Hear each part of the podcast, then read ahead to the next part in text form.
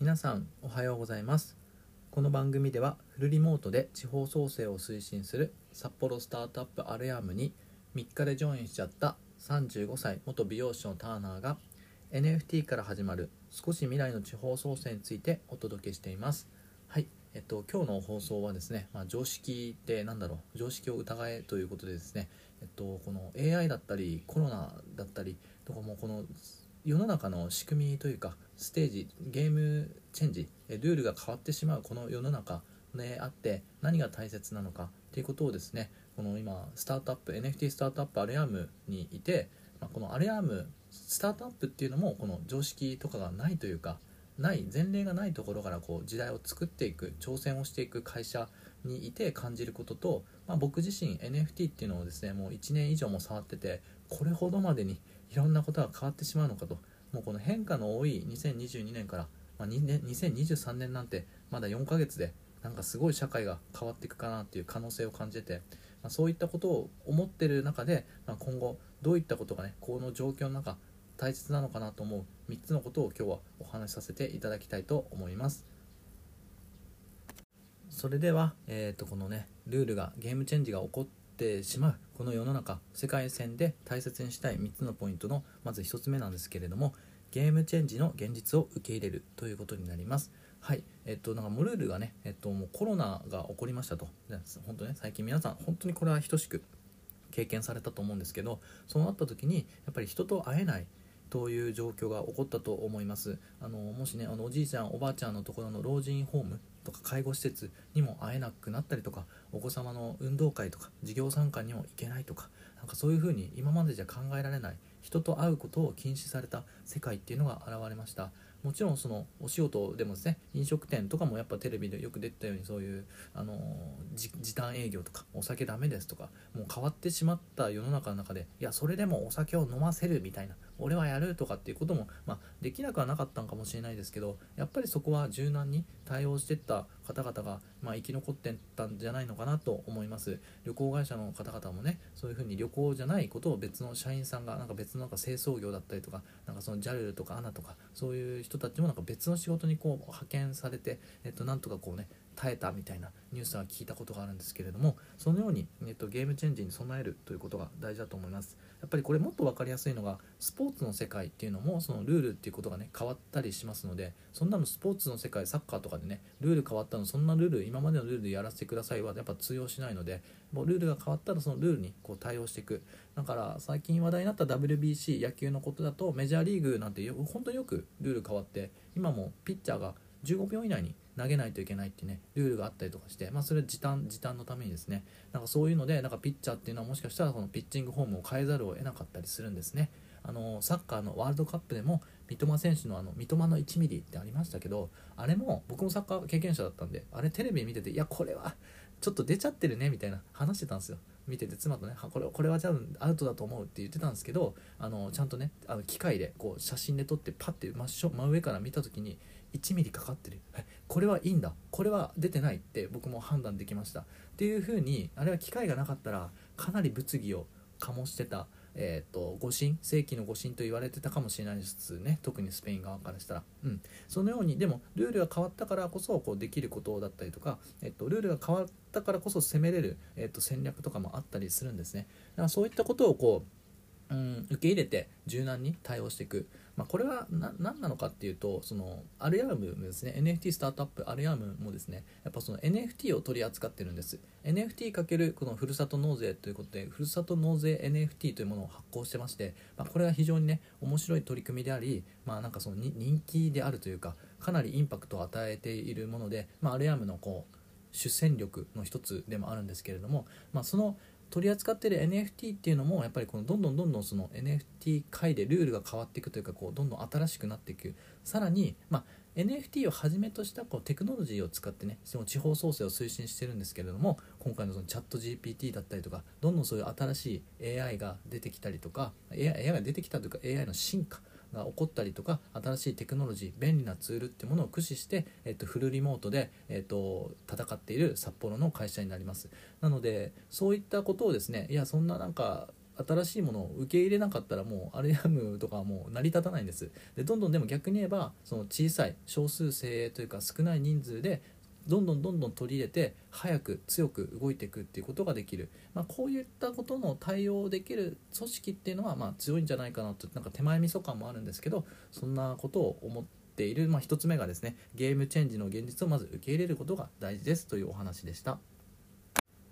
大切にしたいポイントの第2つ目がですね新しいことに挑戦する、まあ、かっこ適者生存ということだと思います。はい。まあ、先ほど1つ目のですね、ゲームチェンジの受け入れるってことにも、ほぼ同義といえば同義なんですけど、受け入れたとて、その新しいことをじゃあ、こんなのあるんだってこう、見過ごす。なんかそのまま何もしないっていうのは、まあ、ほぼそれはあのー、受け入れてないのと一緒というか、うん、それはそういうことかなと思います。というのもやっぱりこの今じゃあなん例えばですよ。今から言うワードあなたはご存知ですか？もしくは知ってて触ってますか？ということをちょっと今からね言うワード、えーと、 ChatGPT ですね。今話題になってますね。お昼夕方のニュースとかでも出てますからね。さすがに皆さんご存知かなと思うんですけれどもあのチャット GPT、まあ、もしくはミッドジャーニーディスコード NFT メタマスク DAO 触ったことありますでしょうか？いかがですか？聞いたことまあでもこの Voicy 聞かれてる方は多分知ってることは知ってると思うんですけどでも NFT 持ってますか？ MetaMask 開設しましたか？どうでしょうか？DAO 経験したことがありますでしょうか？DAO, がそもそも何なのか？日本語で言えますでしょうか？とかね。なんかそのなんか生意気すごい上からみたいな言い方であれなんですけどあのこういったことに、まあ、そういうターナーはどうなんだい？ということで言うとチャット GPT はちょっと触ったことあります。でも本当に簡易なものしか触ったことないので今からこれはちょっと本当に勉強していきたいなと思ってまして、まあ、 Midjourney っていうのはそのあの、まあ、チャット GPT は文章ですけど、えっと、ミッドジャーニーっていうのはその絵ですね。イラストをこの呪文というかその何ですかね卵、えー、卵を食べるえーと子供みたいなこういう風に打ったりとかするとその卵を食べてる子供青い髪の子供とかえーと、なんか金髪の子供とかそういうなんか、えーと、ここテキストを入れるとこう AI が画像生成してくれるっていう、まあ、そういうアプリですね。があるんですけど、まあ、これはミッドジャーニーは僕触ったことありません。言っといてです。でもまあそんなもんなんですよっていう例ですね。なので、えっとまあ、この新しいことに挑戦していく。でこのじゃあチャット GPT すごいですね。へえすごいんだ。じゃなくて実際に触ってみる。ディスコードっていう、まあ、今もう SNS ですね。これは Twitter の次っていうか、まあ、インスタグラムとかそういうものの次に来る、えっと、SNS と言われてまして、うん、何がっていうと最近ツイッターとかもなんかちょっと話それるかもしれないですけどなんか凍結騒ぎとかそういうのがあったりしますよね。だからやっぱりちょっとこう中央集権的というかバンされる恐怖とかがあるってなってくるとここはまた一本取りたいとこなんですけれどもまあ、その拡散していくもの広く拡散していくものも大事なんですけど狭く強いやっぱそのコミュニティみたいなものを作っていくあこれ3つ目で話すことでした。なんですけど、はい、なんかそういったことが大事になるんじゃないかなっていうことも含めてディスコードっていうのは触っておく方がいいのかなと思いますしうん、まあ、NFT っていうのもその投資的な、えー、と側面でなんかお金儲けの道具でしょって思われる方もいるかもしれないですし実際そういった投資性投機性のあるものっていうものは僕も認識してますがただそれ以上にあの証明書としてパスポートだったりとかなんかそういうマイナンバーカード的なそういったテクノロジー証明のテクノロジーとしてなんかもう使われていくものという認識でもあります。というかどちらかというとそっちの可能性ですね。なので、まあ、そういったものを触ってますかって言うと挑戦してますかってそういうことを、えー、と大事にしていきたいなと。皆さんだからぜひこれをきっかけにですね、まあ、調べてみたり触ってみたりとかもし質問等ありましたら僕の中で答えれることは答えますので、えーと、ぜひ聞いてみてください、まあ、そういうターナーはですねちなみにあの TikTok 触ったことありませんみたいなね 触ったことないんかいみたいなだから Web2 も、まあ、Instagram とか Twitter は触ったことあるし Facebook とかはね触ったことあるんですけど新しく出てきた TikTok だけはまだなんかよく分からずに触れてないところでもう取り残されてる感じがありましたというお話です。まあどうでしょうね。うんまあそういうななんですけれどもそれでねなんか TikTok ってやっぱこう乗り遅れて触れなかったんであのなんかそこからもうもういいかなみたいな今更みたいになってるんですけどチャット GPT とかっていうのは今からですしまたこれスピードが速いんでね、えー、とぜひぜひ僕もこれ触ってみてまた皆様に共有できる部分もあったらいいなと思ってます。3つ目がですね、えっと、コミュニティに入るというのが大切なポイントだと思います。えっと、そのまあコミュニティに入るなのでこのね多種多様な時代というか情報が行き交う中やっぱり一人で情報を追うっていうのは非常に難しい問題ですし、まあ、先ほどのねチャプターでもちょっとお話ししましたがそのコミュニティの重要性ですねその拡散していく Twitter とかどんどん外に拡散していくっていうこともまあ大事なんですけどこう内側でクローズのな場所でなんかそういうもうちょっと密に関わっていくチームみたいなのが、まあ、大事になってくるかなと思ってましてっていうのもその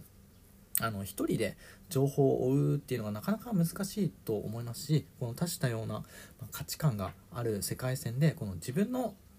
何て言うか、ね、生活圏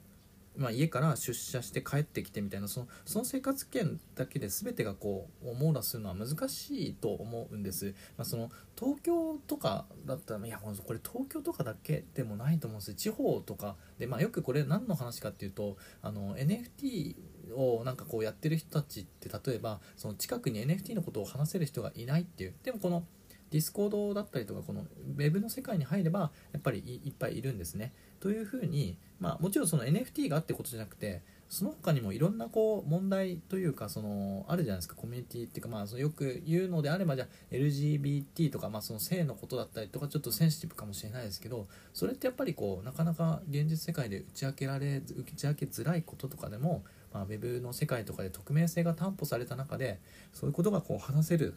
世界っていうのは結構あの優しい世界だなと思うんです。そういうクローズドなところで。もちろん攻撃してくる人もいる。匿名性を利用して攻撃してくる人もいるけれどもそれ以上にこう守られるというかそこでこう誰にも現実で話せないところで話せるあったかい場所かなというのを僕は思ってまして、まあ、そういうコミュニティがどんどんこうどんどんできてくるんじゃないかと。しかもそのコミュニティに入るにはある程度の審査というか、えーと、条件信用みたいなものが必要だと思ってて、まあ、誰でも入れるけどまあなんかそういう風紀を乱す人はこうバンって言ってこう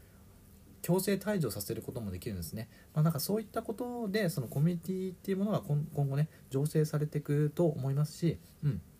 特にこの NFT っていうことで言いますとあだから話を戻すとだからその全てをねその生活圏内で網羅するっていうことは難しくてただこの NFT とか DAO っていうものを触ると、まあ、そこになんかその何て言うかな国境っていうものはないなと。そのコミュニティってものに、えっと、国も関係ないんですね。もちろん言語の壁は多少ありますけど、まあ、その辺も、まあ、テクノロジーが解決してくれると思いますし DeepL という翻訳のねあのアプリを使えばあのテキストでしたらかなりやり取りはできると思います。なので、えっと、そういう概念が今後変わっていく。自分のその見えてる現実世界だけじゃなくてそのウェブの世界、まあ、メタバースとかってなったらよりそうですよね。自分の体とかもそのアバターを使って探検できる世界観になっていくと思いますし、まあ、この辺はですね僕も勉強中ですし、まあ、可能性っていうことに期待と、まあ、どういう風になるのかなってワクワクしながら見てるんですけど、ま例例で言いますと先日お伝えしお伝えさせていただきました山越村という例があります。新潟県のね山越村の例がありましてこれちょっとチャプターにつけておきますのでそれをちょっと見ていただければ DAO というものがどういうものなのか NFT っていうものを活用したら何ができるのかっていうことをこの山越村は今かなりやっていましてそのデジタル住民票というねの概念をこう生み出したというか使ってその実際にその山越に行かなくても東京だったりとか、まあ、沖縄だったりはたまたそのサンフランシスコでもニューヨークでもいいんですけど海外にいてもそのデジタル住民票っていうのをね NFT でこう取得してでそれを使って、えっと、投票ができたりとかもするシステムがあるんですね、まあ、そのようにもう超えてますよね。国境も超えてますよね。海外からだったら。そういう風にコミュニティっていうものはできる一つのでということでかなり興味深いので今僕もですねそのディスコードに入らせていただいて、まあ、誰でも入れるんですけれども、うん、そこに入っていただいて、えっと、今ちょっと見ているところです。ただそのさらに、えっと、ディープな情報に触れるためにはその山越村のその錦鯉 NFT というものをゲットしないと入れない、まあ、そういう壁というか、えー、とそれが面白いですね。そういうクローズなところに入ったところによってその世界が広がっていくという、まあ、これがまたね口で説明するのがなんとも難しいので是非、えー、興味があればディスコードの方に入ってみていただければなと思います。うん。じゃあいざそれでどこにどのディスコードコミュニティに入ればいいのっておすすめがありますかということに対してですと、まあ、ちょっと僕の方からおすすめで言いますとこのアレアムがですね、ふるさと納税 NFT というのを発行してて、その中でも結構密接なというかね、一緒にやってきた関係のあるところがね、分かりやすいので、その CNP、クリプト忍者パートナーズや青パンダパーティーですね APP なんておすすめです、まあ、ここは両方とも CNP は日本でもう最大級のコミュニティでありますし APP もですねあのイラストレーターとかそのデザイナーというか、まあ、クリエイターですね。のアニメーターか。ごめんなさい。アニメーターの青さんがね、えっと、ファウンダー創始者なんですけどもうすごい優しい人というか、まあ、その世界観がですねもう確立されておりましてメンバーたちも非常に優しいので入りやすいと思います。で、まあ、CNP っていうのはもう日本最大のコミュニティですし一番その NFT とはみたいなその DAO とはみたいなのを分かりやすく体現できるのはうん CNP なのかなとも思います。あと別のところで言いますと、まあ、フリーランスで活動されている方もしくはフリーランスになってみたいっていう方だと LLAC リブライカーキャットですねもおすすめだと思いますし、えっと、DAO でですねその活動したい DAO ワークみたいなのをこう運営側とかで参加したいっていうのであればあのキャラ DAO ですねブソンさんがされてるキャラ DAO なんかもすごくおすすめです。はい。この辺りはまあちょっとまあちょっと個人的な見解みたいなのもあるんですけれども結構おすすめですし、まあ、もしねそういうお悩みとかいざどういうところ入ったらいいかなっていうのありましたらあの Twitter だったりこのえー、ボイシーのコメントだったりとかで読んでいただければ、えーと、答えれる分にはお答えさせていただきたいと思いますので、えーと、お伝えさせていただきました、まあ、皆さんねこれをきっかけにディスコードとか新しい扉開いていただけると嬉しいなって思いますがいかがでしょうか？ぜひぜひ、えーとチャレンジしてみてくださいね。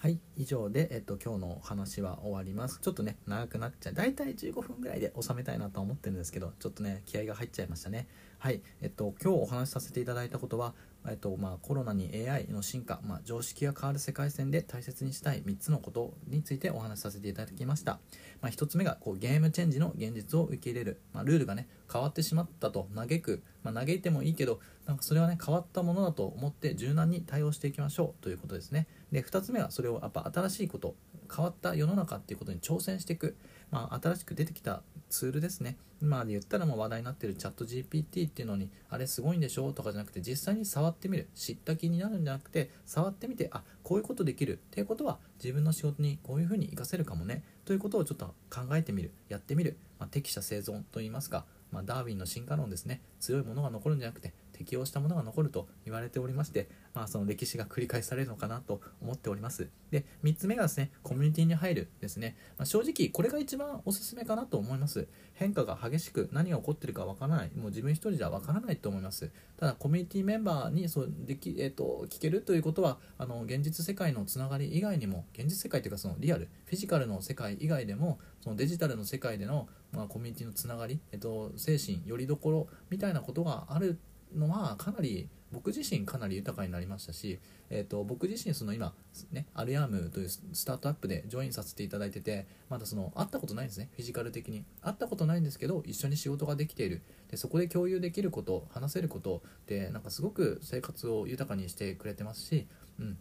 昨日ちょっとね個人でツイートもしたんですけどその場所を選ばずに働ける。美容師っていう仕事は、えーと、すごく素敵で尊い仕事ですが今ちょっと僕はハサミを置いてお休み中ででその美容師っていうのはあの、まあ、美容室っていう場所があって僕がいてお客様がいる。というその何もかもがねあとまあスタッフもそうですね。いろんなことが揃ってやっとこう仕事ができるんですね。でも僕は、えっと、今このアリアームはフルリモートフレフルフレックスでコアタイムもないので、えー、スマホを持って昨日はちょっとあの病院に妻と一緒に病院行ってたんですけどその病院の待ち時間とかに、えっと、テラスでねコーヒー飲みながらそういう仕事ができるんですねスマホ一つで。これはかなりどっちがいいとか悪いとかじゃなくて選択肢として今僕の中でそういうふうに働けるってことは非常に、えー、ライフスタイル的にも有意義であり、えっと、やっぱテクノロジーがもたらしてくれた恩恵だなと思います。これができたのはやっぱり僕自身一回去年昨年のですね2022年の5月に、まあ、その美容室を畳んだんですね。新しいことに挑戦するということで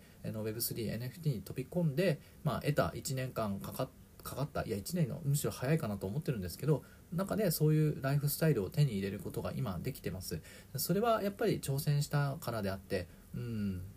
うん、それに限る。そこで NFT、Web3 怖いな触らないとかってずっとハサミを握り続けてたら、まあ、別にそれがもういいとか悪いとかじゃないですよ。いいとか悪いとかじゃなくて、まあ、今でもそのそういう生活をしてた。んですけれどもこういったそのフルリモートでスマホ一つで一応こう仕事ができるという選択肢世界線があるっていうことは素晴らしいと思いますし選べるんですね。僕はハサミを握ることもできるし スマホを握ることもできると。はい。でえっ、とでこれからはそのチャット GPT とかの AI とテクノロジーってどんどん進化していく中でじゃあ自分はそれをどう使ってどんな未来を描きたいのかっていう、まあ、選択肢が増える手札が増えるという考えなのかなと思ったりします。はい。思いのほかまとめが長くなっちゃったんですけれども、うん、そのようなことを今日は話したかったです。正直最後のまとめだけでも良かったのかなと思いつつ、はい、この大切にしたい3つのことと、まあ、僕自身が起こったこと。で今 NFT スタートアップアレアムというところにジョインさせていただいておりまして僕のね生活、えっと、人生の選択肢はかなり広まったし時間の使い方はかなり自由になっておると思います、